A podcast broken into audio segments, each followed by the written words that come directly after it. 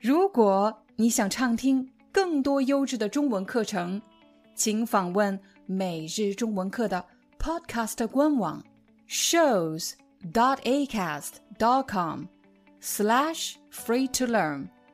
我们的付费会员通道为您提供无广告干扰的高质量收听体验，想听多少就听多少。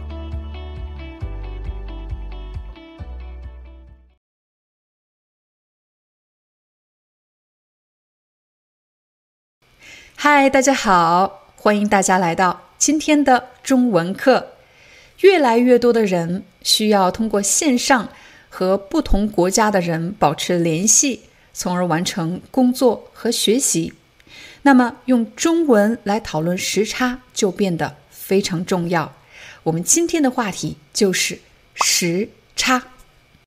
我们来看“时差”这两个字，“时”表示时间，“差”。表示差异，这里是医生的差，不能读差，应该是医生时差。时差就是指两个国家的时间差异相差几个小时。比如法国和中国在夏天的时候相差六个小时，中国和越南相差一个小时。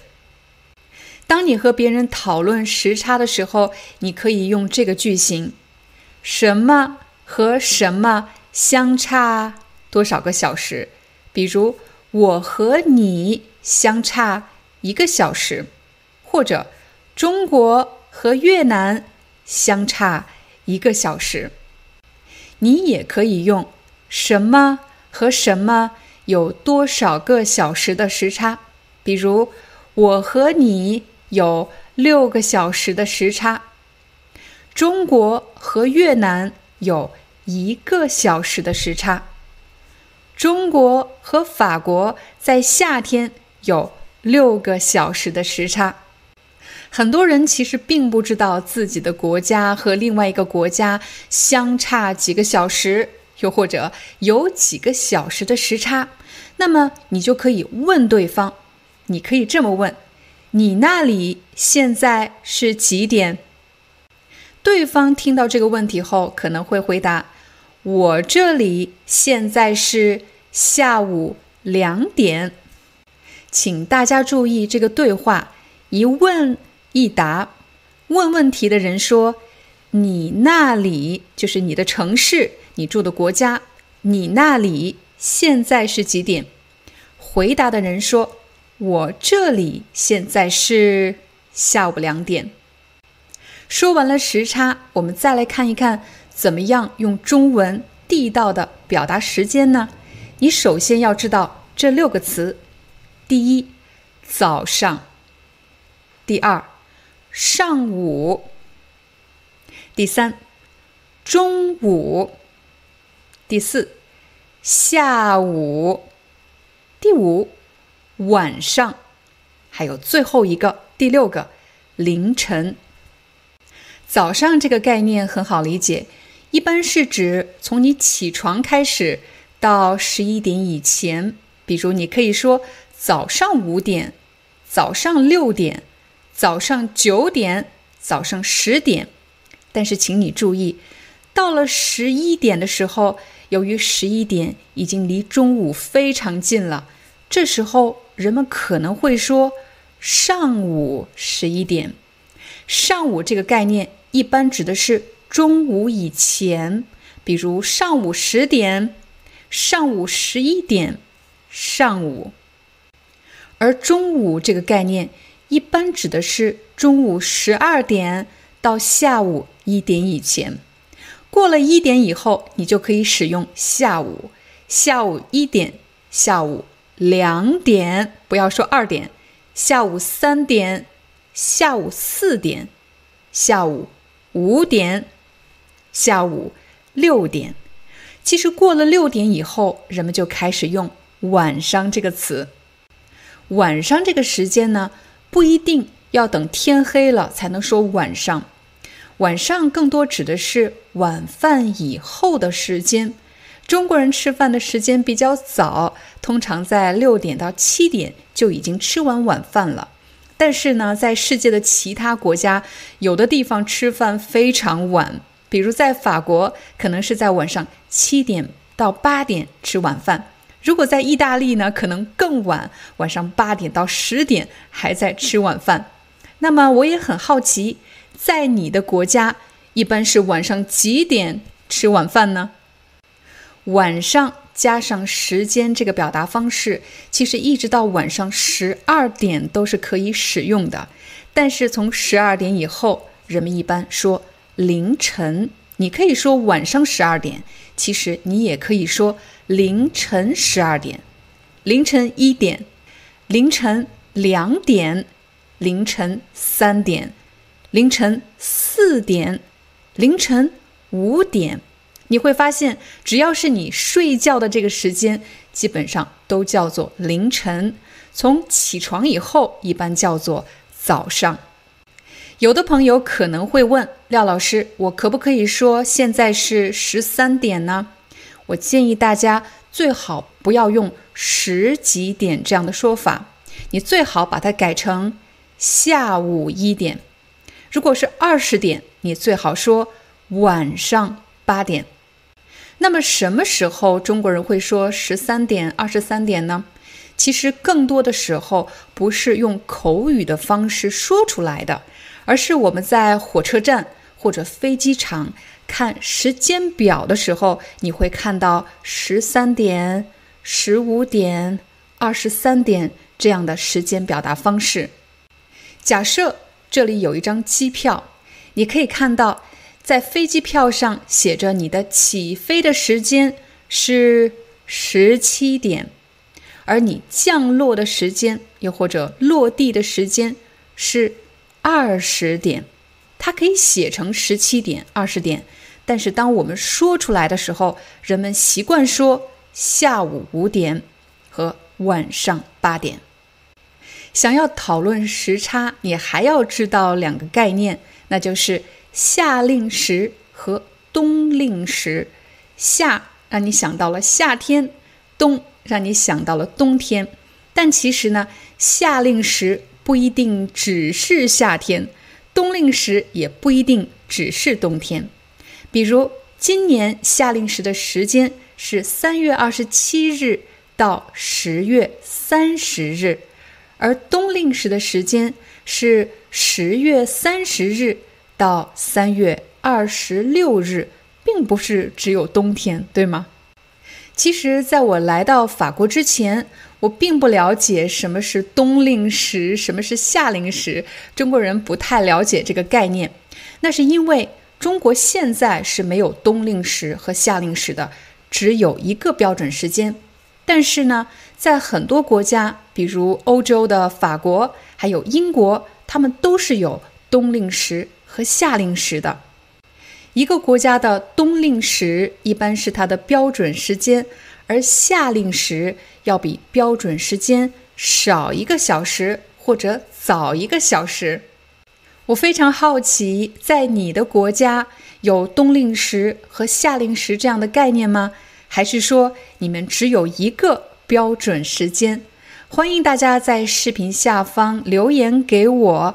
用今天学到的句型来练习一下，比如你可以回答：“我这里现在是下午几点？我这里和中国相差多少个小时？还有，我这里和中国有多少个小时的时差？”我其实刚来法国的时候不太适应夏令时、冬令时的时间调整。经常把时间算错，我就很好奇，为什么要有一个夏令时呢？在网上查了资料，我才发现，原来实行夏令时可以更加充分地利用阳光，减少能源的浪费。但是也有一些人对夏令时持反对意见，对什么什么持反对意见，就是表示他们不同意。他们认为夏令时。给人们的出行还有交通造成了很多不必要的麻烦，带来了很多社会成本。那么我也想问大家，你对下令时是持反对意见呢，还是支持的意见，还是说你无所谓，怎么样都可以？我在网上查资料的第二个发现是，我原本以为中国是没有夏令时和冬令时的，后来发现，原来在中国的1986年到1991年这六年期间。中国曾经实行过夏令时和冬令时这个制度，但是后来取消了。在视频的最后，我要和大家完成一个练习。你可以想象我是一个路人，我在路上遇到你了，我和你不认识，但是我问你的时间，我说不好意思，麻烦请问现在几点了？请你看屏幕上方，现在几点了？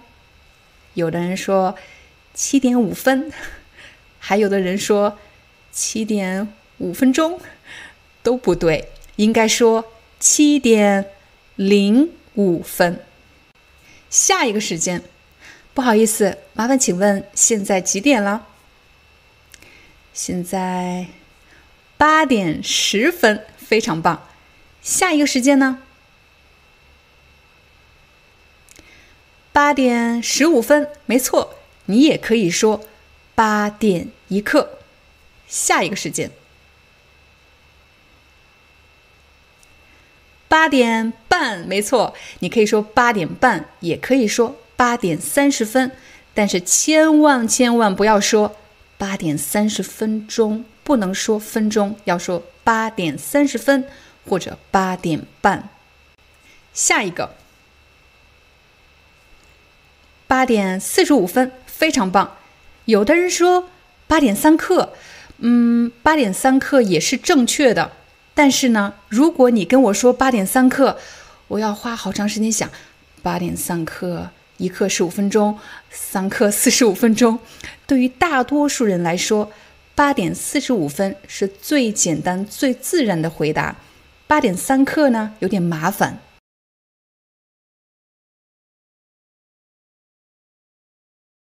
在今天的课程里，你将学会怎么样用中文来问路。你会首先听到两段对话，请你仔细听。听完之后，我将邀请你来和我进行对话练习。让我们开始吧。你好，请问地铁一号线怎么走？不好意思，我对这里也不太熟悉，要不你再问问别人吧。好吧，谢谢你，不客气。阿姨你好，麻烦请问这附近有地铁一号线吗？你沿着这条路直走，过两个路口就到了。不好意思，您能说慢一点吗？我是来上海旅游的，对这边不熟悉。好的，我说慢一点。你看到前面的红绿灯了吗？我看到了，过了这个红绿灯。继续往前走，再过一个红绿灯，然后大概再走一百多米，一号地铁站就在你的右手边。好的，谢谢您了，不客气。当我们用中文问路的时候，要首先搞清楚你要去的这个地方用中文怎么说。比较常见的地点，比如酒店。只是“酒店”两个字还不够，酒店的名称是什么？比如“假日酒店”“王子酒店”。知道了地点后，你还需要一个句型来问对方。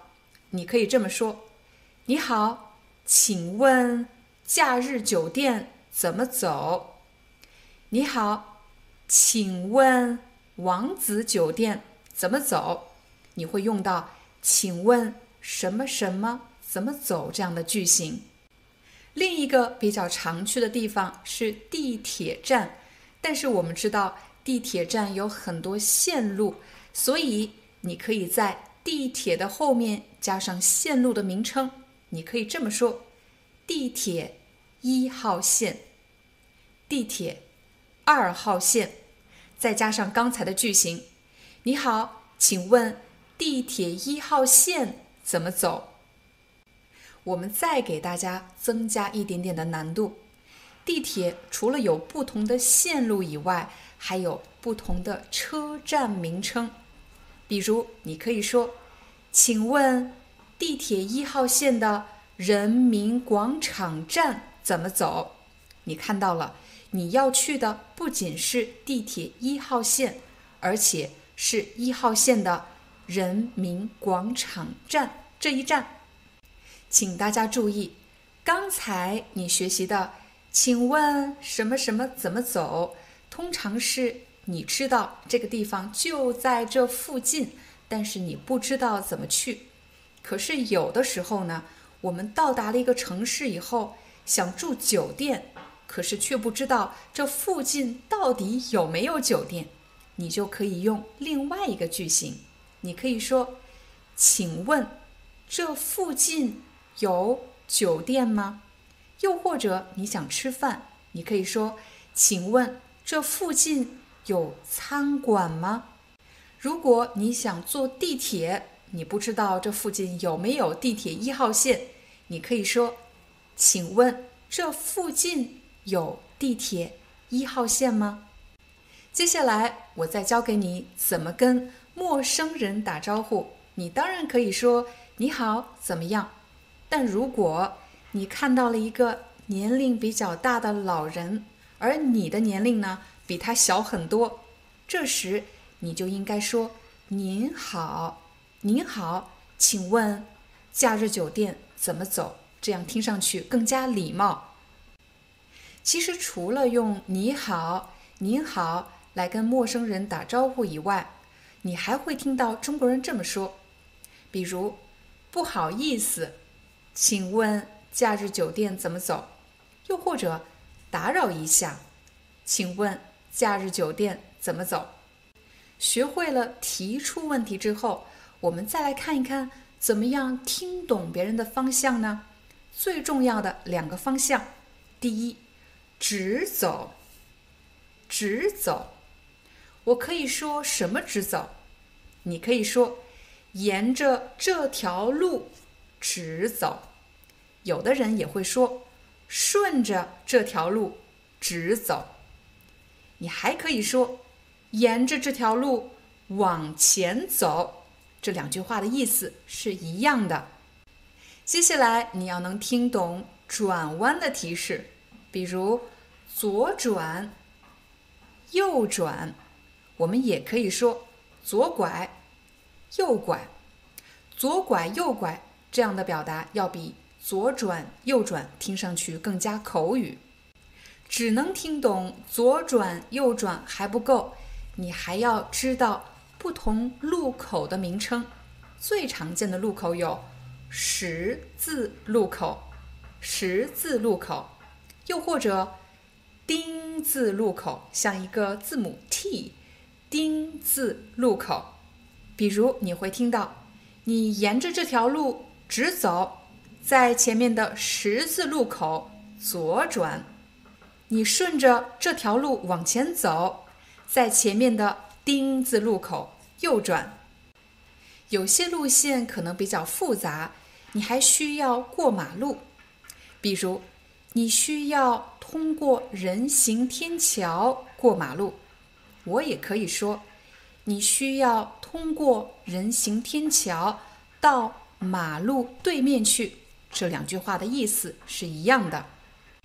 又或者，你需要走地下通道，你需要通过地下通道过马路。我也可以说，你需要通过地下通道到马路对面去。学会了不同的路段和方向，我们再来看一看街道的名称。你会发现。在中国最常见的三种街道的名称是：第一个，南京西路；第二个，步行街；第三个，海滨大道。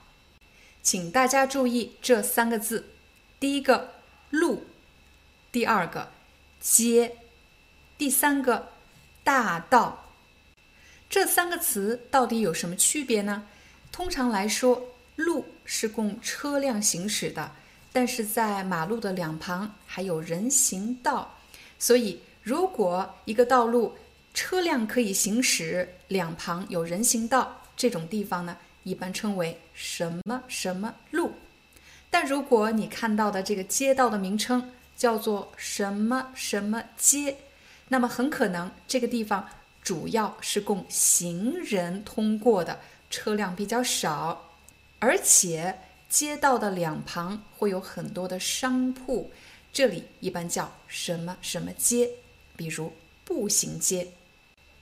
最后一个词，大道。看到“大”这个字，你可以想象到这个地方应该是比较宽敞的，它要比马路更宽，可以同时呢有好几个车道，更加宽敞。这种地方通常被叫做什么什么大道。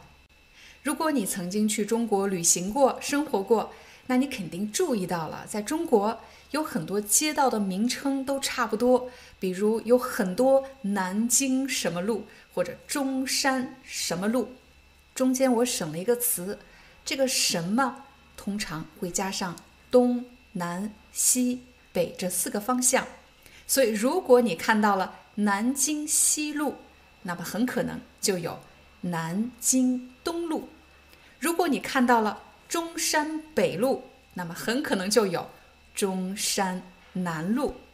有的朋友可能会问，步行街是什么意思呢？我相信在你的城市很可能也有一条步行街，在步行街上通常是禁止车辆行驶的，这里没有车辆，只有行人，而且呢，在步行街的两旁有很多商铺，人们可以在这里购物。这个地方就叫做步行街。接下来，我们再来学习一下距离的远近。比如，从这里走路过去远吗？对方可以回答你：不远不远，走路五六分钟就到了。也可能他会告诉你，走路过去比较远，你最好是坐地铁。有时给你指路的好心人还会告诉你，这个地方不好找。请大家注意啊，不好的意思不是说这个意思，而是说不容易找。这个地方不好找，怎么不好找了？它在商场的地下一层，它在商场的地下一层。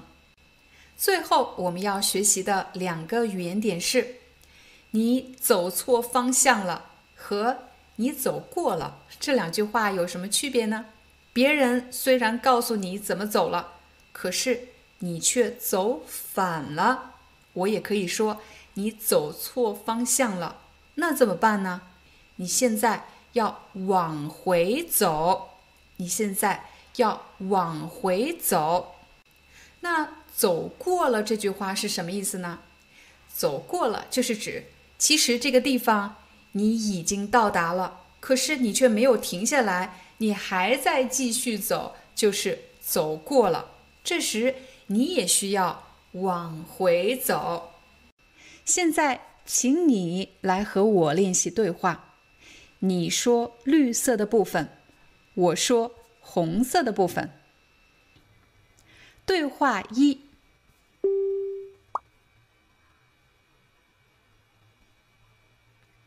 不好意思，我对这里也不太熟悉，要不你再问问别人吧。不客气。对话二：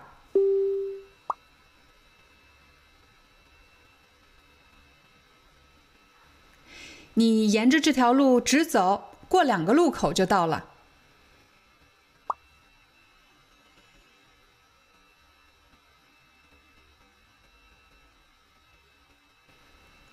好的，我说慢一点。你看到前面的红绿灯了吗？过了这个红绿灯，继续往前走，再过一个红绿灯，然后大概再走一百多米，一号地铁站就在你的右手边。不客气。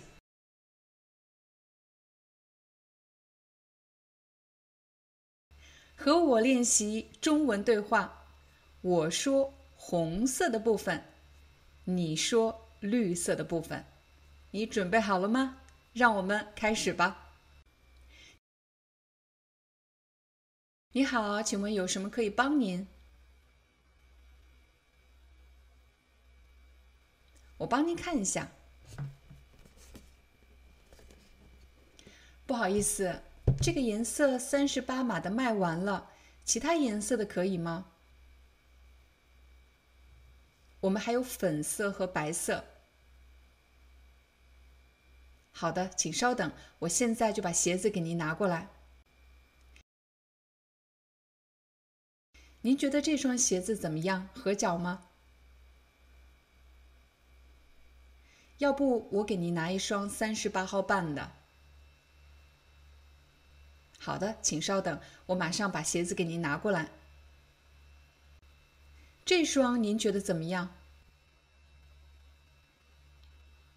好的，我现在就帮您把鞋子包起来。不客气。请问您用微信支付还是银行卡支付？好的，请您输入密码。没关系，您可以再输入一次。现在好了，这是您的鞋子。不客气，欢迎您下次光临。再见。在刚才的对话里，你听到顾客说，他觉得这双鞋子有点挤脚。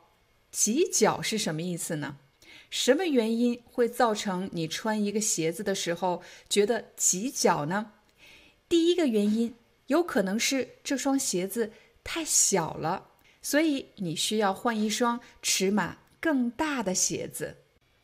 第二个，你觉得这双鞋子有点挤脚的原因，很可能不是尺码的问题，大小合适，但是呢，这双鞋子的设计。适合脚比较瘦的人，但是你的脚太宽了，请大家注意两个形容词，一个是宽，一个是窄。如果一个人的脚比较瘦，我可以说他的脚比较窄；如果一个人的脚比较胖，我可以说他的脚比较宽。除了。挤脚这个词可以用来形容一双鞋子不合适，还有什么其他的理由呢？我来给大家举个例子。假设导购小姐向你推荐了这双鞋子，试穿之后，她问你：“您觉得这双鞋子怎么样呢？”如果你不喜欢，你可以怎么说呢？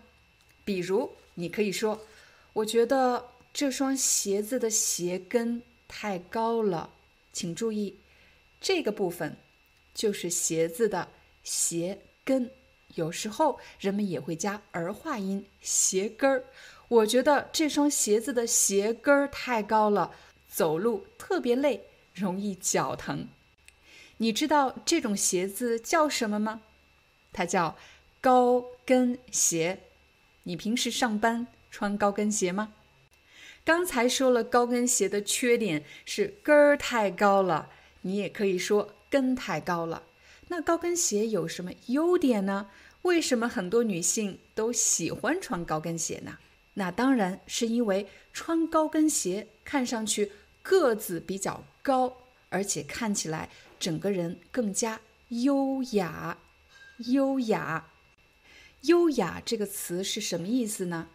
优雅其实就是指美，但是这种美不是很浮夸的、很夸张的美，而是比较低调的，而且高贵的美。我们可以用“优雅”这个词来修饰女性，也可以用“优雅”这个词来修饰男性。你可以说某个人的外表、他的衣服、他的着装，看上去特别优雅，美得很高贵。你也可以用“优雅”这个词来形容某个人的举止，也就是他的行为方式、他的动作，看上去特别的高贵，看上去特别的美。你学会了吗？你看上去很优雅。导购小姐又向你推荐了第二双鞋，您觉得这双鞋子怎么样呢？您看这双鞋子防雨防水，而且特别耐穿，适合爬山和远足。你觉得这双鞋子怎么样呢？它虽然防雨防水耐穿，但是我觉得这双鞋子太笨重了。笨重是什么意思？你看这双鞋子特别大，特别重，穿起来总感觉不是特别的轻巧。这时你就可以说，这样的鞋子太笨重了，不方便，太笨重了。这种鞋子虽然笨重，但是它也有很多优点，比如防水、防雨。防雨是指就算下雨了，雨水落在鞋面上，也不会让这个鞋子变湿。防水一般指的是你的鞋子踩到水里的时候，水不会渗进你的鞋子里面。防雨、防水。第三个优点呢是。耐穿，耐穿的意思就是指你可以穿很长时间都不容易把它穿坏，就可以说耐穿。这种鞋子叫什么呢？我们可以说这是一双登山鞋，又或者一双运动鞋。前两双鞋子都不合适，导购小姐又给你拿来了第三双鞋子。您觉得这双鞋子怎么样呢？您看这双鞋子的鞋跟不高，而且特别轻便。你刚才学会了“笨重”这个词，笨重又大又重又不方便。这双鞋子呢很轻，而且很方便。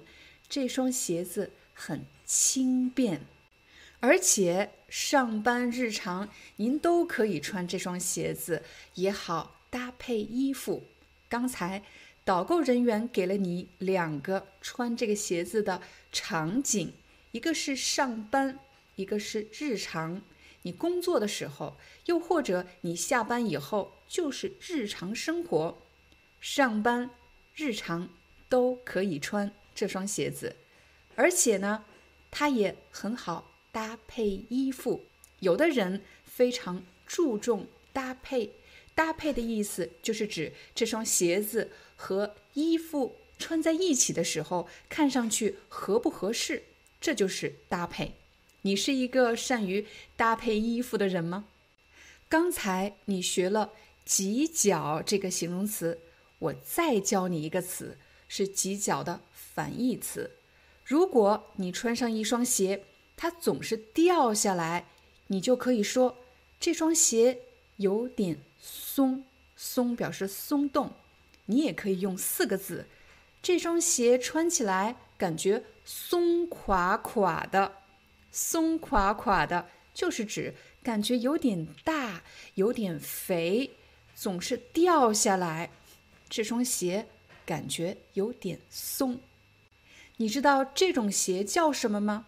这种鞋可以叫休闲鞋。休闲鞋。当我们去买鞋子的时候，你除了要学会怎么样表达这双鞋子不合适的原因以外，你还要能够听懂导购人员给你做推销时的一些语言。假设你刚刚走进一家鞋店，这时导购小姐就对您说：“欢迎光临，今天我们店里有活动，买第二件八折。”她刚才说了一句话，我说慢一点，信息量非常大。她说：“我们今天店里有活动。什么叫店里呢？店里其实就是指这家商店。我们今天这家商店有活动，有活动的意思就是有优惠、有促销。这个优惠是什么呢？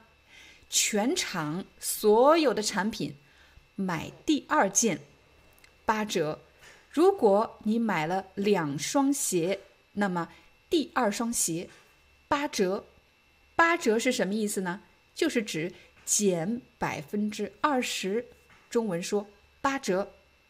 我们来和大家一起来练习一下关于折扣的说法。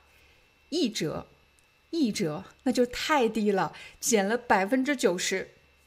三折，减了百分之七十。五折，减了百分之五十，也可以说半价。八折，减了百分之二十。如果是九折呢？减了百分之十。下次如果你看到这样的广告，全场五折，你就知道在这家商店里所有的商品都是五折销售。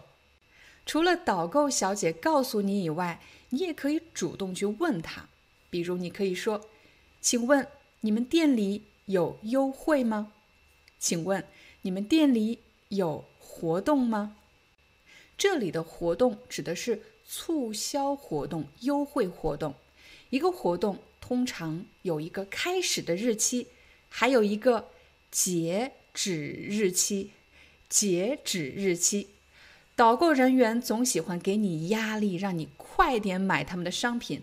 他会对你说：“明天就是这个活动的截止日期，千万不要错过这么好的机会。”错过什么机会？就是指没有抓住这个优惠的机会。销售人员除了会说不要错过这么好的机会以外，还会用“划算”这个词。划算是什么意思呢？现在买特别划算，就是指你花了一定的钱可以买到最多的商品，就是指划算。而便宜指的是买某个商品的价格特别低。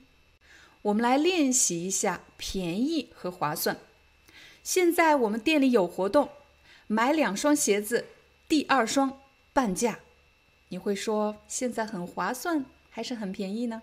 我们一般会说很划算，因为你花了一定的钱，却买了两双鞋，第二双半价。再给你一个例子，现在我们店里每双鞋只卖十块钱。十块钱一双鞋子，你会说这个价格很便宜，很便宜。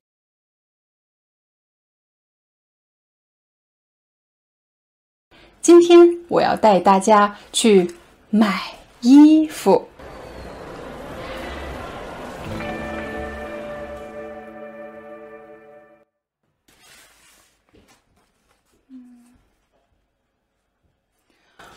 不好意思，请问这件衣服有红色的吗？当你想买一件衣服，可是你不太喜欢这件衣服的颜色，你可以说：“请问这件衣服有红色的吗？”请问这件衣服有蓝色的吗？我们先来复习一下不同的颜色，红色。黑色、灰色、蓝色、黄色、紫色、棕色。Mais comment je peux poser une question dans un magasin？当你想问别人问题的时候，你可以说“你好”，也可以说“不好意思”，然后再问“请问”。这件衣服有红色的吗？毛衣，毛衣，毛衣。不好意思，请问这件毛衣有白色的吗？T 恤，T-shirt，T 恤。你好，请问这件 T 恤有黑色的吗？裤子，裤子。不好意思，请问这条裤子有黑色的吗？你好，啊，请问这件衣服有蓝色的吗？有的，请您稍等，我去拿。我找到了，给您。太好了，谢谢。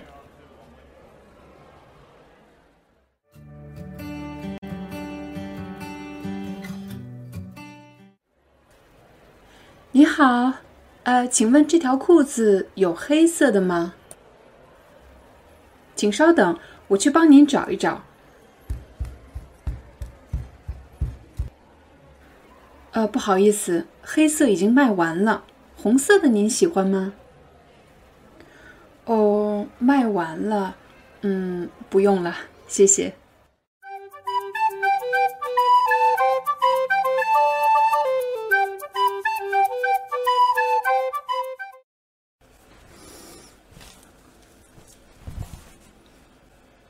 有的时候，你想买一件衣服，可是发现这件衣服太大了，太大了。现在，让我们来说一说衣服的尺码。尺码的意思就是 size。一般我们有三个常见的尺码：S、M、L。S 码也称为小码，所以码的意思其实就是尺码 size。所以 S 码，小码；M 码，我们一般说中码；L 码，你可以说大码，大码。但是卖衣服的人，因为他们经常接触尺码，所以你也会听到 S 码、M 码、L 码。衬衣，衬衣。你好，请问这件衬衣有 L 码的吗？你好，请问这件衬衣有大码的吗？不好意思，请问这件衬衣有没有小码的？Oh, je me souviens. Les tailles en Chine, en Europe et aux États-Unis sont différentes. 有的时候，为了方便帮你选择衣服，导购小姐会问你，请问。您穿什么尺码的裤子？您穿什么尺码的裤子？比如我在法国买的裤子一般是三十四，UK 英国的尺寸是六，但是在中国的话，我有可能要穿小码的裤子，小码 S 码的裤子。所以你要告诉，你要根据中国的尺码告诉导购，我穿小码的。或者我穿中码的，我穿大码的。接下来，让我们来说一说衣服的大小和胖瘦。胖瘦，你看我这里有两件 T 恤，两件 T 恤。这件 T 恤我穿太大了，太大了。这是什么尺码的？这是 L 码的，是大码的。太大了，这件 T 恤我穿太小了，太小了。这件 T 恤是什么码的？这件 T 恤是 XS 码的，加小码的，是加小码的，就是特别小，比 S 还要小的码是 XS 码加小码。我穿太小了，不行。我们再来说一说衣服的胖瘦。我现在穿的这件衣服刚刚好，正合适，刚刚好，正合适，非常好，刚刚好。如果你的衣服穿上之后是这样的，啊，这件衣服太紧了，这件衣服太紧了，太紧了，你看，太紧了，也可以说太瘦了，太紧了，太瘦了。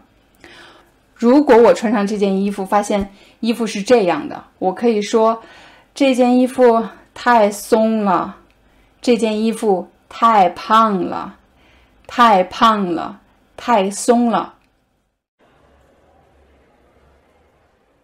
当我们买裤子的时候，一定要穿到身上试一试，才知道合不合适。我们要试一试，所以试衣服的这个房间。叫做试衣间，试衣间。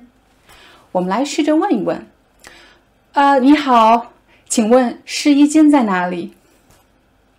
不好意思，请问试衣间在哪里？导购，也就是这个商店的服务员，我们现在一般称为导购，他会给你说，啊，请您直走，在您的右手边，在您的右手边，直走在您的右手边，请您直走在您的左手边，在您的左手边。或者他也会说：“我带您去吧，我带您去吧。”也就是我带你去的意思。因为您是一种尊称，我们一般称呼年龄比自己大的人“您”，也称呼顾客“您”。我带您去吧。不好意思，请问试衣巾在哪儿？在这边，我带您去。谢谢，不客气。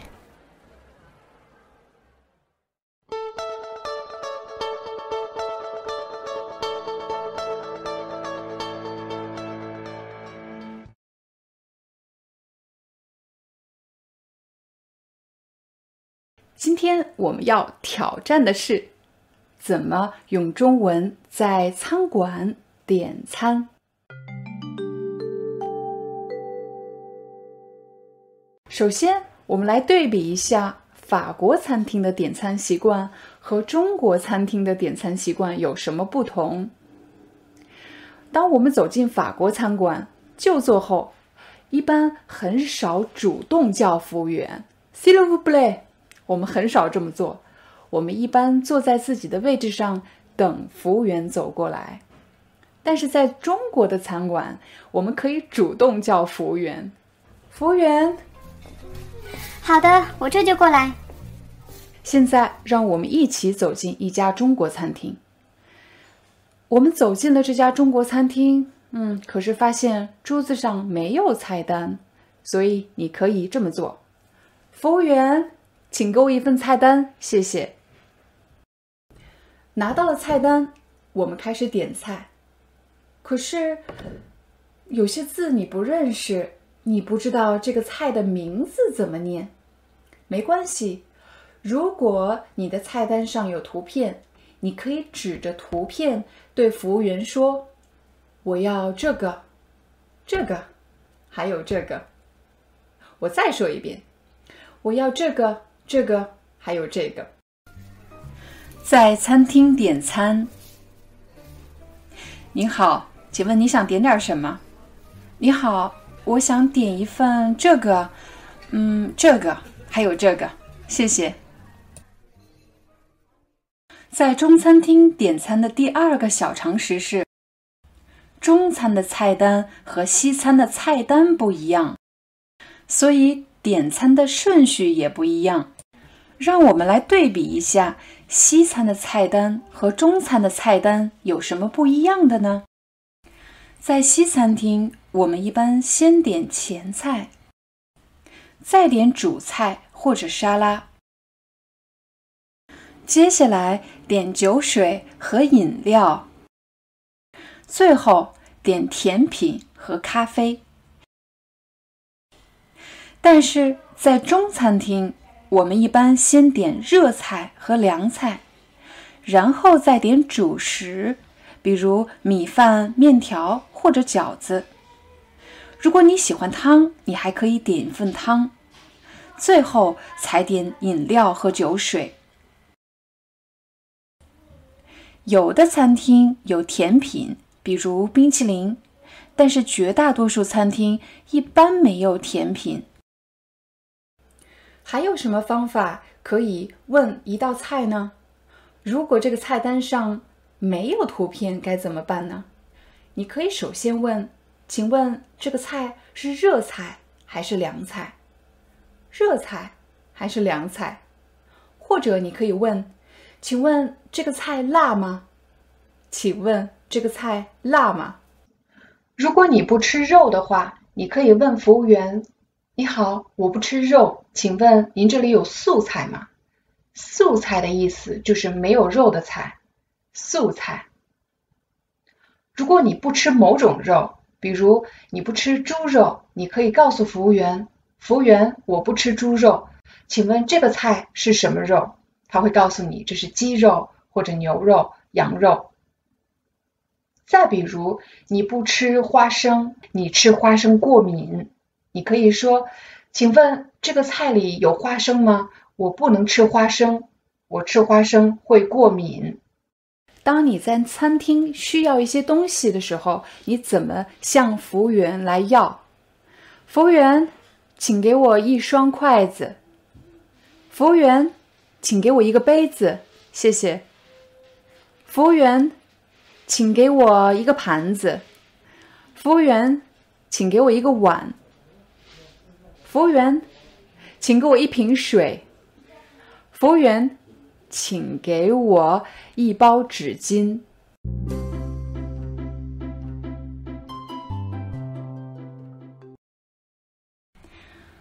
米饭，米饭。面条，面条。蒸饺，蒸饺。汤，汤。热菜，热菜。凉菜，凉菜。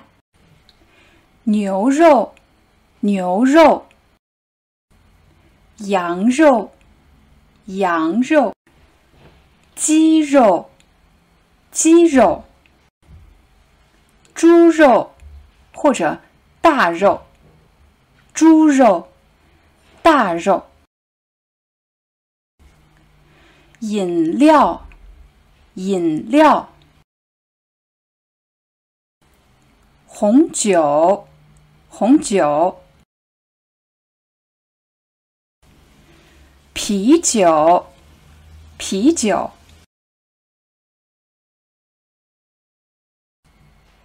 花生，花生。辣椒，辣椒。冰水，冰水。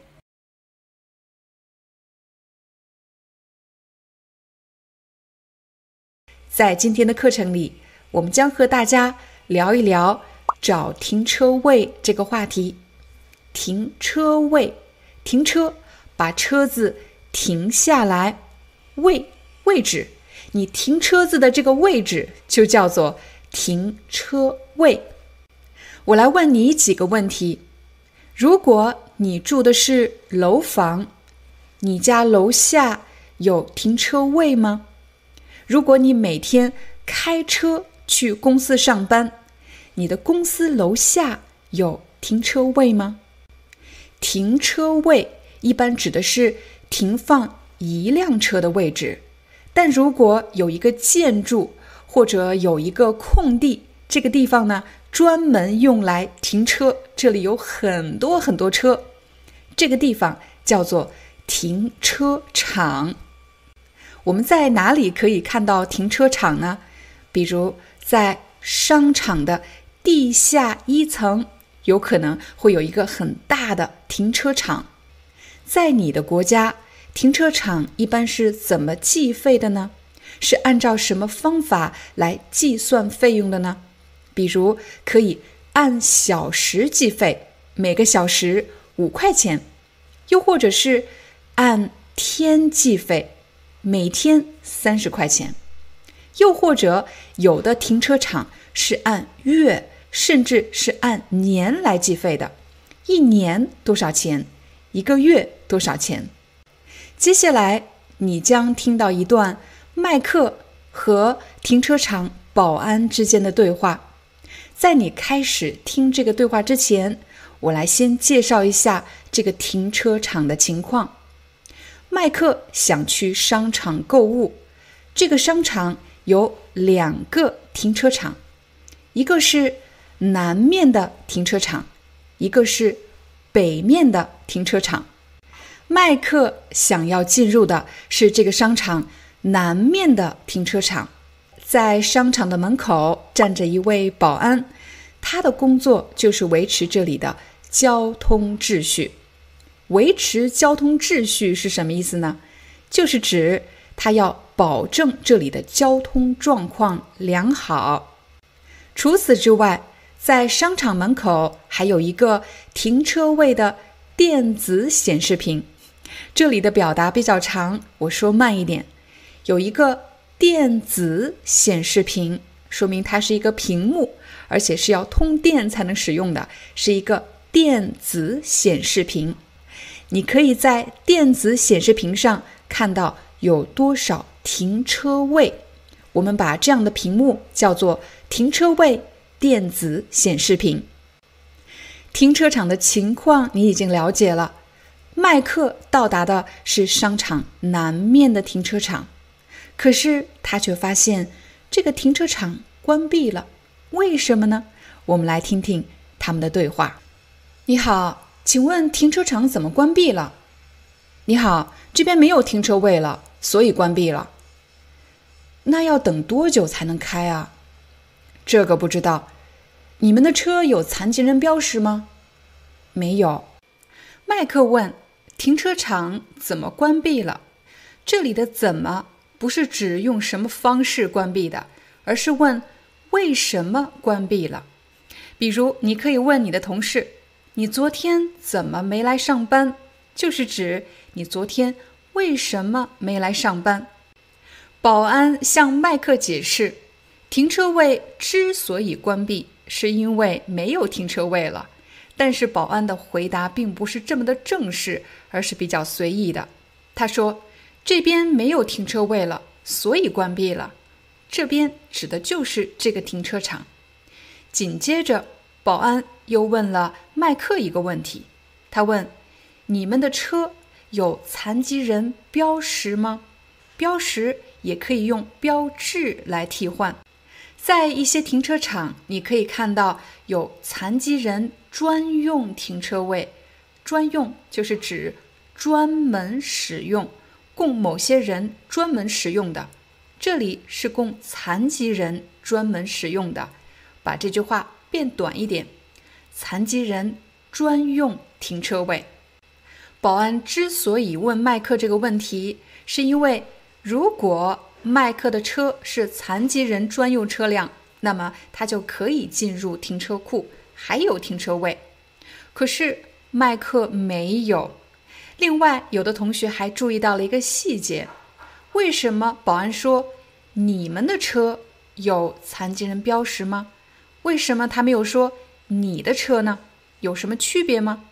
当保安说你们的车，那么说明这辆车上。还有其他人，比如麦克和他的同事，又或者是麦克和他的家人。车上有好几个人，所以保安说你们的车。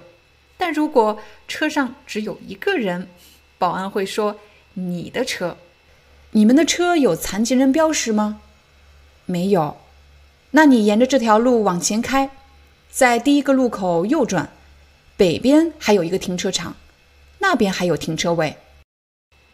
保安告诉麦克，他可以开到北边的停车场，可是麦克却不想离开，因为这会儿堵车堵得厉害。这会儿就是表示现在这个时候，这会儿堵车堵得厉害。麦克又说：“我开过去至少要三十分钟，我开过去，从这里开到北边的停车场，我开过去。”至少要三十分钟，说明最少最少要三十分钟，很可能甚至超过了三十分钟。我们来练习一下“至少”这个词。假设你是一位销售人员，你每个月至少要给客户打一次电话，就是表示你最少要给客户打一次电话，不能比一次更少了，应该一次或者更多。这会儿堵车堵得厉害，我开过去至少要三十分钟。等到了北边，肯定也没有停车位了。那没办法，你继续往前开吧。我们不能在这等会儿吗？这边有车开出来了，不就有停车位了吗？不行不行，你赶紧走，不能停这里。麦克想在停车场的门口等一会儿，因为只要有车开出来，就说明。有了新的停车位，可是保安却不同意，而且他似乎失去了耐心。他说：“不行，不行，你赶紧走，赶紧走是什么意思呢？就是让这个人快点走，你快点走，你赶紧走。而且你可以听出来，保安的态度不是特别好。他为什么不想让麦克在这里停留呢？我们来听接下来的对话。不行不行，你赶紧走，不能停这里。你让我去哪儿？你说的办法根本就行不通。你停在这里把路都堵了。你看你后面的车排了好长一排。可是后面的车和我一样，也是要进停车场的。大家都在等啊！你这个人怎么这么不讲道理？你不开走，后面的残疾人车辆就进不去。麦克看到保安的态度是这样，他也失去了耐心。他很直接的告诉保安：“保安说的办法根本行不通，行不通就是指不能解决这个问题，根本不能解决这个问题。”而保安最在乎的。不是麦克有没有停车位，麦克要不要绕远路？保安最在乎的是停车场的门口是不是堵了？堵了就是堵车。而且保安还给了麦克第二个理由，为什么他要离开？他说，如果麦克一直待在这里，后面的残疾人车辆就进不来，也就是无法进入到停车场。你同意保安的说法吗？你这个人怎么这么不讲道理？你不开走，后面的残疾人车辆就进不去。你可以去后面问问有几辆残疾人车辆，我可以把车靠边，让他的车先进去。你这个人怎么这样呢？这是我们商场的规定。看来麦克也不是一个容易被说服的人。他告诉保安：“你可以到后面去问问。”后面就是指麦克后面排着的这些车辆，你可以到后面去问问，有几辆残疾人车辆。我可以把车靠边，靠边就是指把车移动到马路的旁边。我可以把车靠边，你也可以说我可以靠边停车。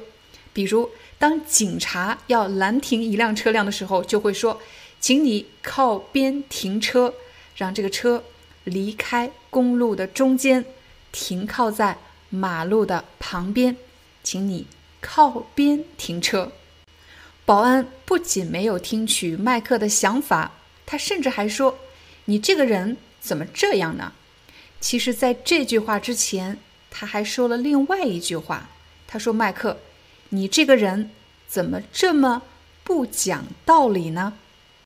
当我们说某个人不讲道理，通常是这个人做了什么不好的事情，他违反了事情应该发生的方式，就是不讲道理。你觉得麦克真的是不讲道理吗？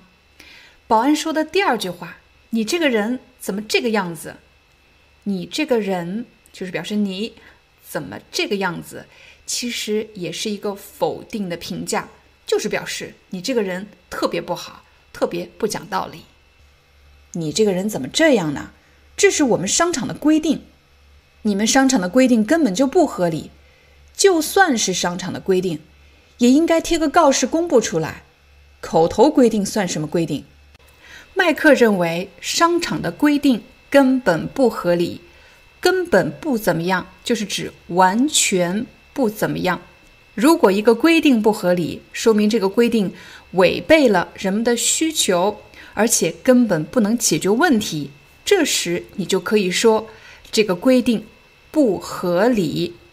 另外，麦克认为，就算是商场的规定，也应该贴一个告示公布出来。告示就是一个纸面的通知，公布出来就是指让大家看到，就可以说公布出来。如果我们把一个规定打印出来。这种规定是书面的规定，但如果没有任何条款，没有任何书面的规定，只是嘴上说有这么一个规定，就称为口头规定。麦克明显认为，口头规定不算正式的规定，谁知道这个规定到底存不存在呢？你们商场的规定根本就不合理，就算是商场的规定，也应该贴个告示公布出来。口头规定算什么规定？你不走是吧？我就是不走，怎么了？你再不走，我叫警察了。你叫，我在这儿等着，我要听听警察怎么说。你会发现麦克和保安的语速变得越来越快，这是因为他们两个真的生气了。保安说：“你不走是吧？”这里并不是一个真正的问题，而是一个信号。保安在警告麦克说：“如果你不走的话，我就要采取行动了，我就要做一些事情了。”他要做什么呢？麦克似乎完全不害怕。他说。我就不走，怎么了？其实也不是问题，而是在强调我是不会走的。你能把我怎么样？保安威胁麦克说：“如果他不走的话，他就要叫警察了。”但是麦克却完全不害怕。他说：“你叫，我在这儿等着，我在这里等着警察。”你会发现，人们的语言已经完全超越了字面的意思。其实是在显示自己坚决的态度。我要听听警察怎么说。他当然不是要听警察说什么，而是他认为，就算警察来了，也不会认为麦克做了什么违法的事情。接下来，请大家最后听一遍麦克和保安之间完整的对话。你好，请问停车场怎么关闭了？你好，这边没有停车位了。所以关闭了。那要等多久才能开啊？这个不知道。你们的车有残疾人标识吗？没有。那你沿着这条路往前开，在第一个路口右转，北边还有一个停车场，那边还有停车位。这会儿堵车堵得厉害，我开过去至少要三十分钟。等到了北边，肯定也没有停车位了。那没办法，你继续往前开吧。我们不能在这等会儿吗？这边有车开出来了，不就有停车位了吗？不行不行，你赶紧走，不能停这里。你让我去哪儿？你说的办法根本就行不通。你停在这里，把路都堵了。你看你后面的车排了好长一排，可是后面的车和我一样，也是要进停车场的，大家都在等啊。你这个人怎么这么不讲道理？你不开走，后面的残疾人车辆就进不去。你可以去后面问问有几辆残疾人车辆，我可以把车靠边，让他的车先进去。你这个人怎么这样呢？这是我们商场的规定，你们商场的规定根本就不合理。就算是商场的规定，也应该贴个告示公布出来。口头规定算什么规定？你不走是吧？我就是不走，怎么了？你再不走，我叫警察了。你叫，我在这儿等着，我要听听警察怎么说。大家都不说话，对峙三十分钟后，停车场开了，保安一句话不说的离开了岗位，麦克开着车进入了停车场。保安在想，保安这个工作真是难做，总是有些自私不讲道理的人。麦克在想，他只不过是想在周六买点东西，怎么就遇到这种把警察当尚方宝剑、办事这么死板的保安呢？大家来评评理，如果你是麦克，你会怎么做呢？如果你是保安，你会怎么做呢